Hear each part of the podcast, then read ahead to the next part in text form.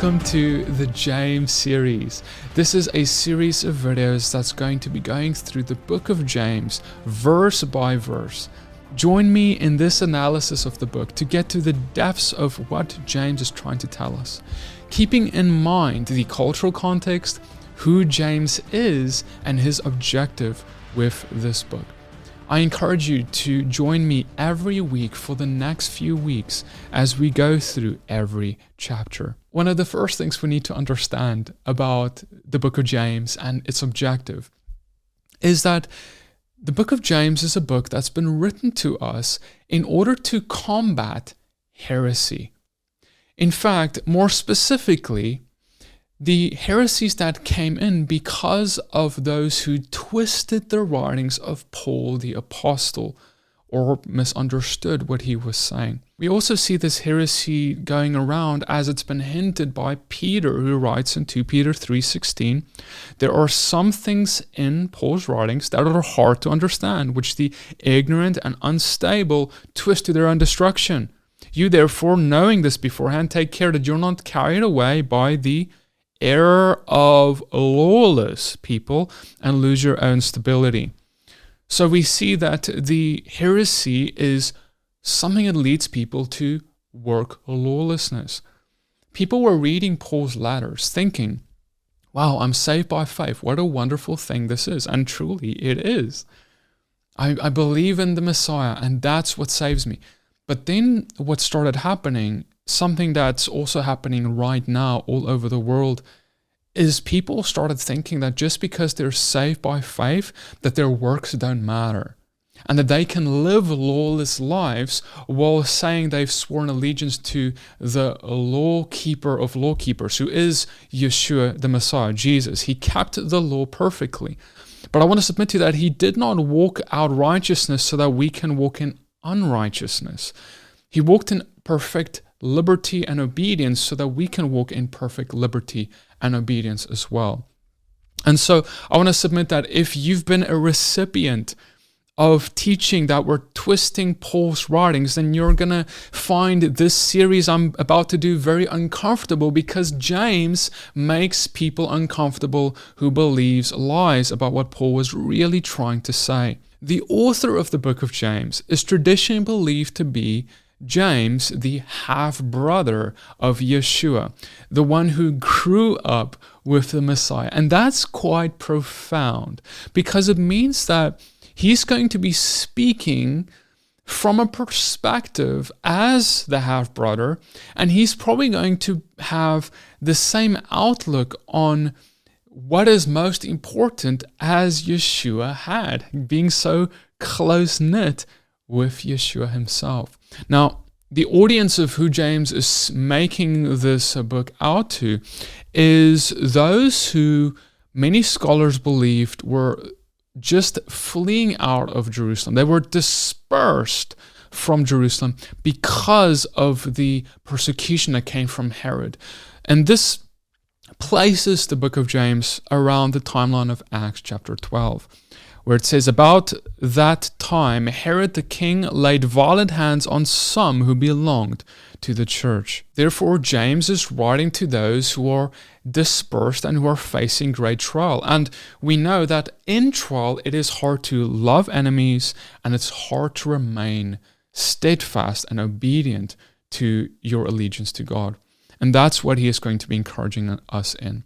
Now, let's begin in James chapter 1, verse 2. And he says this Count it all joy, my brothers, when you meet trials of various kinds. For you know that the testing of your faith produces steadfastness. And let steadfastness have its full effect, that you may be perfect and complete, lacking uh, in nothing. Now, James starts out his book with a very strange statement, and he says, Be happy, count it joy when you face trials. And it's like, what?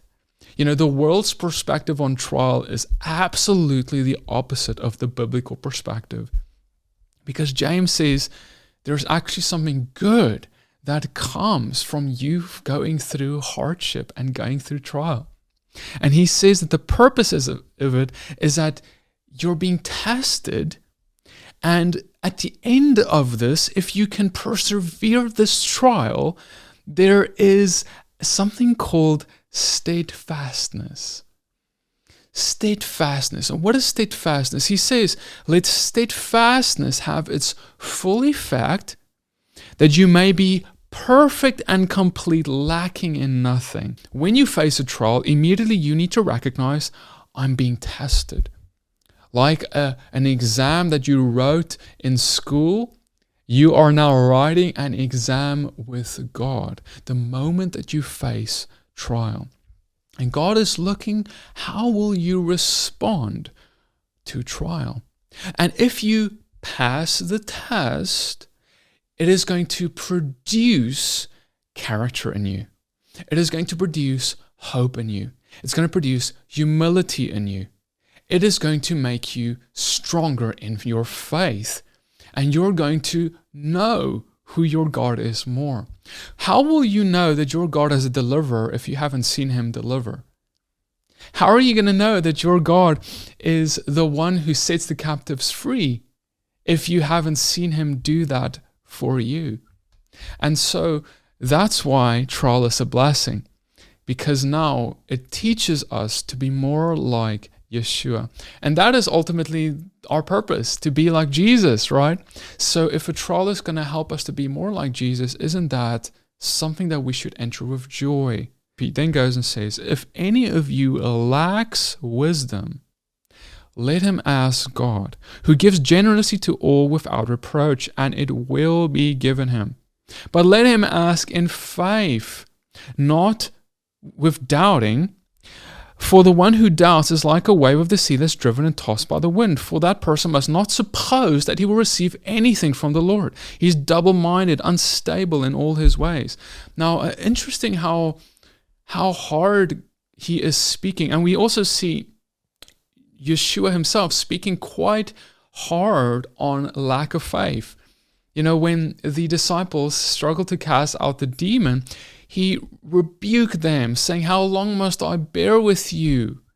Why don't you have faith? Why don't you believe? Right?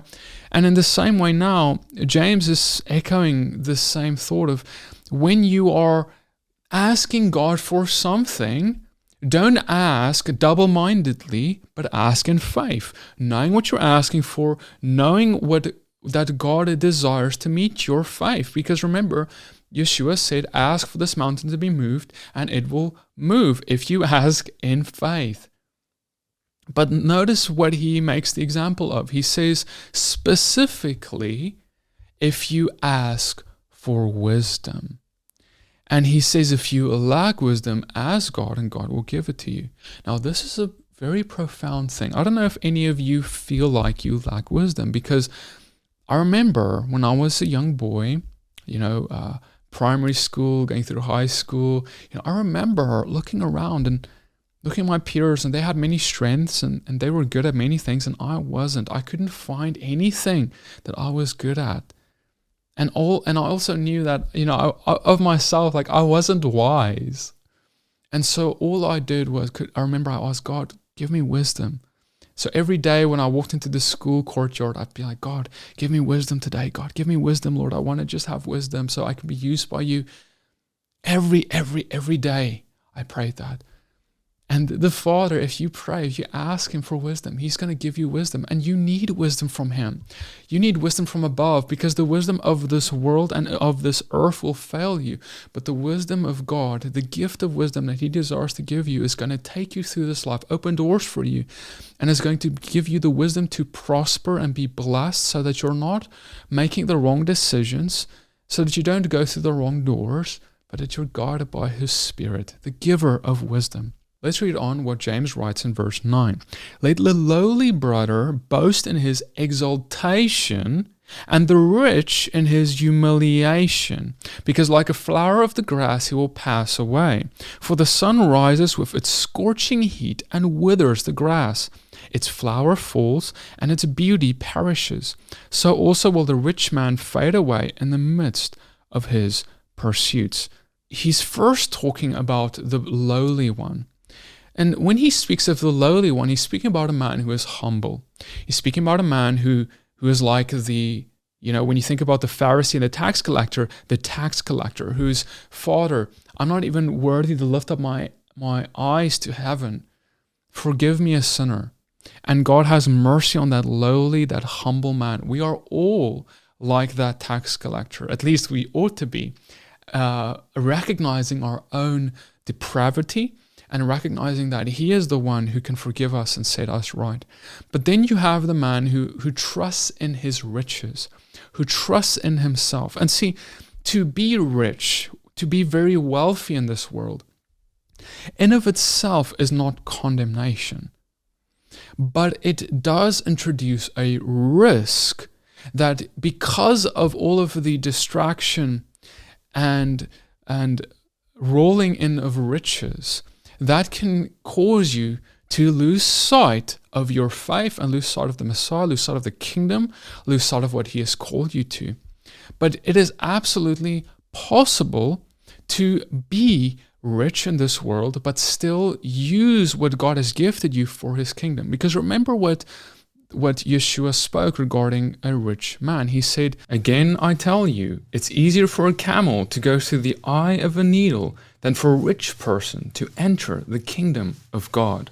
However, remember what he said thereafter. He said, when the disciples asked, Well, is it possible then? It's impossible with man, but it's possible with God. In other words, the man who has wealth, who trusts in God, to save him, who trusts in God to guide him, who trusts in God, and who is obedient to God with his riches, that man can use his riches to build a kingdom and to be an asset for the kingdom of God.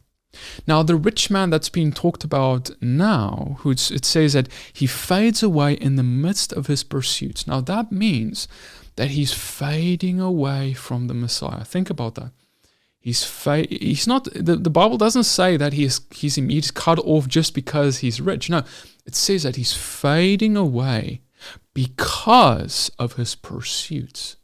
So, in other words, a rich man is exposed to the possibility of having pursuits that can cause him to fade away from the Messiah. But it doesn't have to.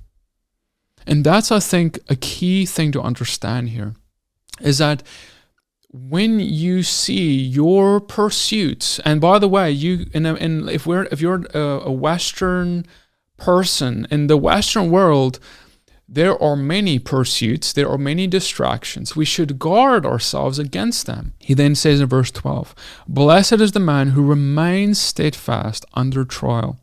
For when he has stood the test, he will receive the crown of life, which God has promised to those who love him we see that trial is now being contrasted with having your life perfect. Because the rich man who does not have a life of trial, but just a life of pursuits and riches, how is he going to be purified into steadfastness? How is his character going to be made as to imitate the Messiah? That is what is being contrasted here. So that's why when we love him, he will allow trial to come on our life because He wants to protect us from the distractions of this life and from being molded more into this world instead of molded into His character. You will see that the contrast between the rich man and the lowly man is going to be a recurring theme in the book of James. So we're going to revisit this when we get to it later again. Now, let's read further in verse 13. Let no one say when he is tempted, I am being tempted by God, for God cannot be tempted with evil, and he himself tempts no one. But each person is tempted when he is lured and enticed by his own desire. Then desire, when it has conceived, gives birth to sin, and sin, when it is fully grown, brings forth death. Now, James makes an interesting statement regarding temptation, and he says that we shouldn't say that God is tempting us because God does not tempt us and he cannot be tempted by evil. But now, a question that I have to ask is why then do we pray in the Lord's Prayer, Father, lead us not into temptation, but deliver us from evil? Why do we pray that God should not lead us into temptation if James tells us that God is not going to tempt us? Right? So God doesn't himself tempt anyone with sin, but he can allow us to enter into a place of temptation. An example of this is when Yeshua when Jesus was uh, led into temptation. It says in Matthew 4, verse 1 Then Jesus was led up by the Spirit into the wilderness to be tempted by the devil. So we have the Holy Spirit leading Yeshua into a temptation, a face off with the devil. That's interesting. You know, what, why would he do that? Again, it's to test us it is like when Yeshua was faced with the devil, he was being tested. The devil asked him, I will offer you this world, all these kingdoms, if you bow down to me. And Yeshua had to reject the devil, and then the devil fled. In the same way, Adam and Eve, when they were in the garden, the tree was placed there by God. God allowed them to be tempted by the promises of the serpent who say that if you eat of this tree, you will become like God. And uh, Adam and Eve, of course, failed the test and death came in. When Yeshua passed the test in the wilderness, life came in through his victory over Satan. And so when we are faced now by the temptations that the devil brings, we have to reject his temptations and then life can come into our life because we have rather accepted the Messiah and now we can become a spring of life. And I want to give you this tool that the Lord gave us all. In fighting our temptations, if you feel like there's a temptation that you're facing, something that a sin, something that the devil is coming to you with, and you're really struggling to fight that, you're struggling do what the Messiah told you to do to pray in this manner Father, lead us not into temptation, but deliver us from evil. And in praying that prayer, I, in my own life personally, have found great deliverance, great empowerment from my Father by asking Him in the way that Christ told me to ask Him for deliverance from those temptations. So use the Lord's Prayer specifically every day in your life to be free from your temptations. Now, let's read further James 1:16. And he now speaks about God's thoughts about you. And he says, "Do not be deceived, my beloved brothers. Every good gift and every perfect gift is from above, coming down from the Father of lights, with whom there is no variation or shadow due to change." Of his own he will bring us forth by the word of truth, that we should be a kind of first fruits of his creatures. Now, there's two things I want you to see here that's really amazing. It says that every good gift is from your Father who's in heaven. In other words, whenever there's something in this life that you get to see oh, this is a blessing and I can enjoy this, that is a gift from God. Everything that is good is a gift from Him. So that means that the very gift of life, the fact that you can breathe and and and live and and, and partake in life's blessings of life, that in of itself is a testament of God's enduring love for you. The fact that you are breathing is the gift of life that he the breath is that is what he's putting in your lungs right now. Every breath that you take and i take right now breathing in and out that is the father giving me that life. The like the father the moment that he stops giving me life i'm dead. Like every second of me breathing is him. And so remember that because it means that he's blessing you it means that he is he loves you. It means that he wants you to live and not just now, he wants you to live forever. This life is here for you to discover him, for you to discover his blessings, discover his eternal life so you can l- take a hold of this son and live forever. And then the second thing I want you to see is that he says, of his own, he brought us forth by the word of truth. Remember in the book of Genesis, when he created mankind, he says, it is good. So that means that by the word of God of saying it is good, you were created and you live. That means that as he has brought you forth, it is good. And that, that his love for you, as, as stating you to be the first fruits of his creatures, is manifested by that. That means that your value is not based off what someone, what mom or dad thinks, or what some uh, boss or employer thinks, or what what your teacher at school thinks. People can come and go through our life and tell us things that are unprofitable and are lies. And we should never get our identity, our value in the words of people. We get our identity and our value in the words of our God. And he says, by his word of truth, he's brought us forth.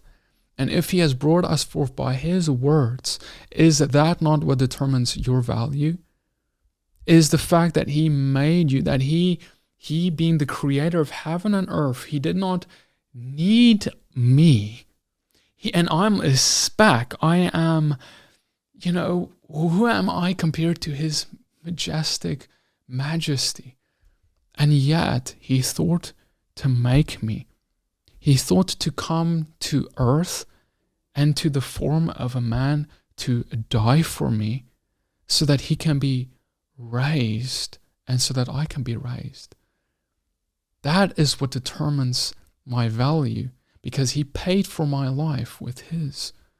That means that I cannot afford to disregard that and rather listen to men. And so, therefore, live as one who's been bought with a price. Live as one who has a calling of God. Live as the one who is receiving the breath of life as I speak. Live for his kingdom and his glory. Do not live for yourself. Do not live for men in this world. Do not live by the words of men. Live by the word of God, the word of truth. Let's read further now what God wants from us. James 1 verse 19. Now know this, my beloved brothers. Let every person be quick to hear slow to speak and slow to anger. For the anger of man does not produce the righteousness of God. Now, this is interesting because he's giving us a very powerful instruction. See, for us to be slow to hear, that means that you take your time, you really listen when someone is speaking to you, no matter who they are, whether they're the president of a country or whether they're a homeless man on the street, it doesn't matter. You take your time listening to what they have to say. And you are slow to say something back. I mean that's just wisdom. It's it's you you sitting there and you're you're letting God. You're saying, God, help me understand and respond in your words. God is telling us, move slowly because the flesh wants to just be like boom, boom, boom, boom, boom, quickly, recklessly, without much thought, speaking by assumption. And so we are a people who are we're going to be like the Messiah who spoke carefully, but like with a sword his the Holy Spirit, when he speaks through us, he speaks like a sword to the hearts of men. I'm not talking about condemning men. I'm not talking I'm talking about letting your words be seasoned with salt and love and compassion and kindness, yet truth. Then that can penetrate to the hearts of a man, even being able to convict them of sin, righteousness, and judgment by the Holy Spirit. And then he says, Therefore, put away all filthiness and rampant wickedness, and receive with meekness the implanted word, which is able to save your souls.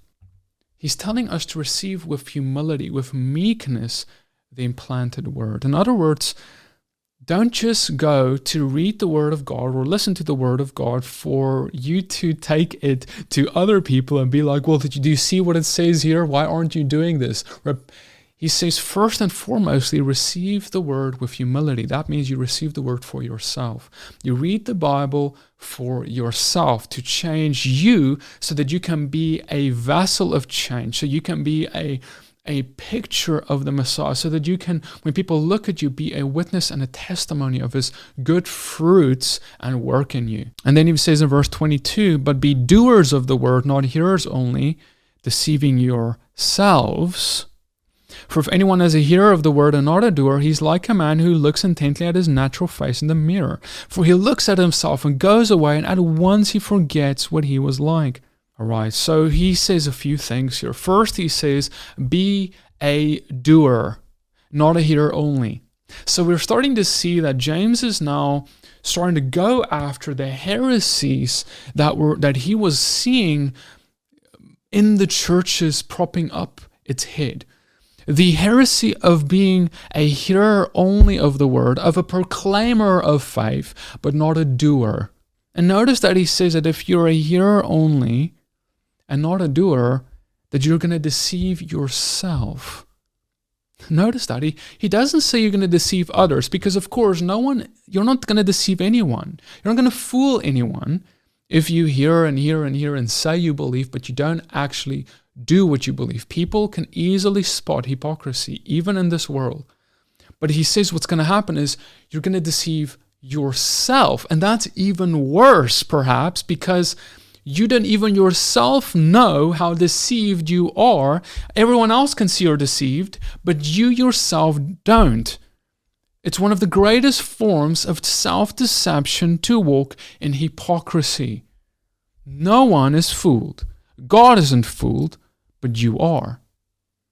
And now, if you think about how hypocrisy blinds us to see it within ourselves, this should really rock us to look and be like, how God can I live a life that's not just a, a, a, a believer that's a hearer, but a, a believer that's a doer? And so James goes on and he says in verse 25, the one who looks into the perfect law, the law of liberty, and perseveres, being not a hearer who forgets, but a doer who acts, he will be blessed in his doing. Now, this is how he's starting to tell us how to be a doer. He says you have to look into the perfect law, the law of liberty, and then do that. And he says, then you will be blessed because of that. Now, we have to first understand that he is saying the only way that you can be a doer is if you do the right thing. That is to look to the right thing, the perfect law, the law of liberty. Now, what is the law of liberty? This is key here. What is this perfect law he's telling us to look into? Now, men have come and many have had many uh, theories and uh, assumptions about what James is saying, but we don't have to assume anything. It is very clear because the Bible has to define the Bible. James, when he is saying the law of liberty, when he is saying the perfect law, he is he's dwelt with the Messiah. He is visiting his synagogue every Sabbath. He is like everyone else well versed in the Torah and the prophets, what they had as the Bible. Because remember, the book of James was not compiled into what we have as the Bible today, it was simply a letter. But the scripture that he had was what defined words, knowing that the people that he is writing to, these are people who are going to synagogues. How do I know that? Because James 2, verse 2 he says, If a man wearing a gold ring and fine clothing comes into your synagogue, right? So he's talking to whoever he's writing this letter to. He says, when a man comes into your synagogue, then do this, this, this, and that. So we can see that these people are going to synagogues because James is speaking to them as if they are.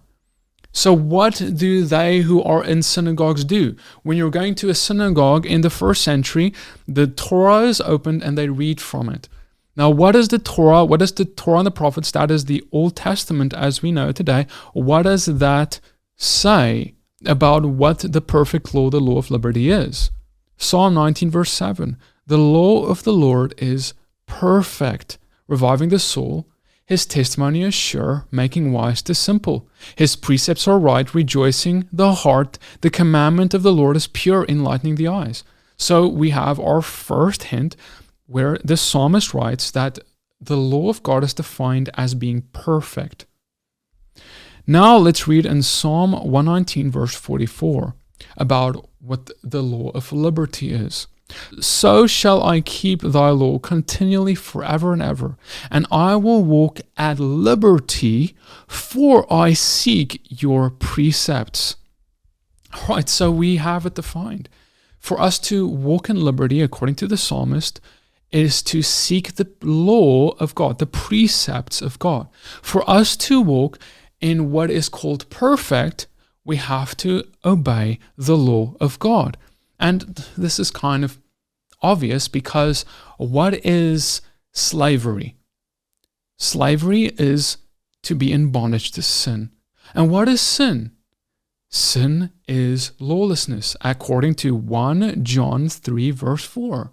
Sin is the transgression of the law.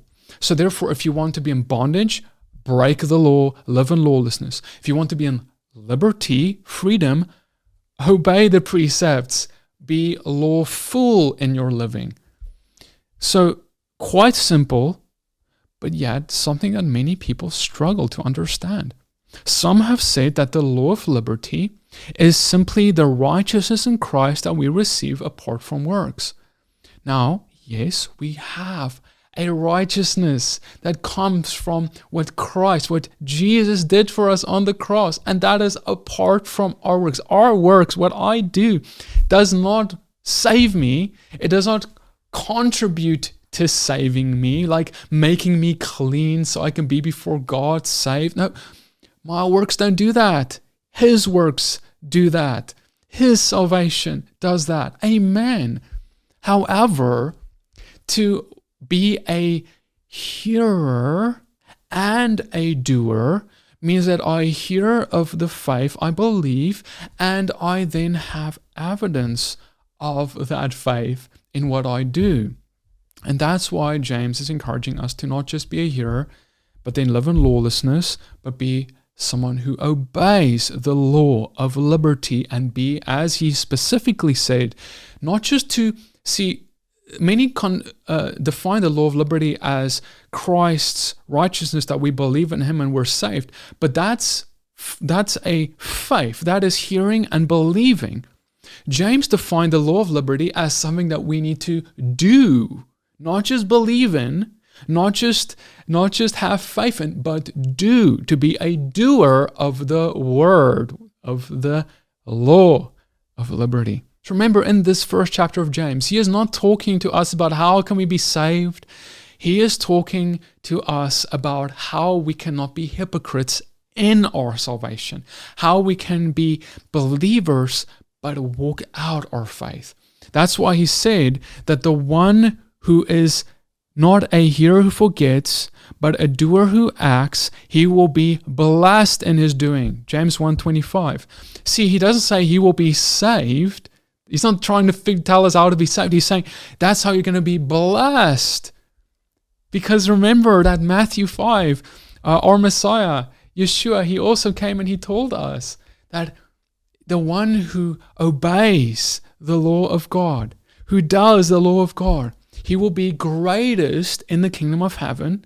And whoever teaches the law of God is abolished will be least in the kingdom of heaven. So again, he's talking about blessing.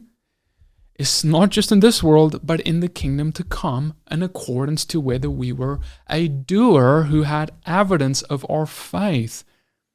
So, I want to submit to you that as we go along in this series, in James chapter 2, 14 and onwards, we're going to be seeing more about James talking about the relationship between faith and work. So please stay tuned.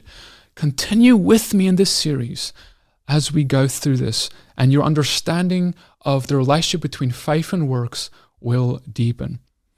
Now, I want to conclude this study of this first chapter with verse 26. If anyone thinks he's religious and does not bridle his tongue, but deceives his heart, this person's religion is worthless. Religion that is pure and undefiled before God the Father is this to visit orphans and widows in their affliction, and to keep oneself unstained from the world. Wow, that's a powerful word that James is giving us in this conclusion of chapter 1. And he says, You need to be able to bridle your tongue. Be careful of what comes out of your mouth. Be careful, be slow to speak. See what he told us in the beginning, he's telling us again be slow to speak, bridle your tongue, because if you aren't able to bridle it, you deceive your own heart, thinking that you're all right, thinking that that everything is fine, while in reality, he says your religion is worthless. Everything that you that you are feel like you may be passionate about, you like going to church, you like to to talk about your theology, but if you can't bridle your tongue, if you can't be slow to speak, quick to hear, slow to anger, ultimately your religion means nothing. So let's let's really think about how we speak to our children, how we speak to our spouses, because otherwise nothing else matters. If we don't have that love, that humility to bridle our tongue with. And then pure religion. If you really want to be a good man or woman of God, he says, to be pure, undefiled in your religion, visit the orphan, visit the widow, and keep yourself unstained from the world. In other words, obey the law of liberty, which defines what God's good and perfect law and will is for us. His instruction, the way He wants you to live, uh, not the way of the world, His way, the way that Yeshua, the way that Jesus lived. I want to walk like Jesus. I want to live like Jesus. The one who says he abides in Him ought to walk as He walked. 1 John 2 6. So if I say I love him, I believe in him, I want I should ought to want to walk like he walked. And how did he walk? He obeyed the instructions of his Father who is in heaven, who is my Father who is in heaven, whom I love and whom I want to obey. And so this is how James introduces the book and sets us up for the rest of the following chapters that is to come. Join me next week for chapter 2, where we're going to be talking about treating people differently based off worldly prejudices and also divisions between believers that James was identifying in his day and calling out. He also is going to be teaching us from the book of Leviticus, and you probably wouldn't even re- realize that unless you looked for it.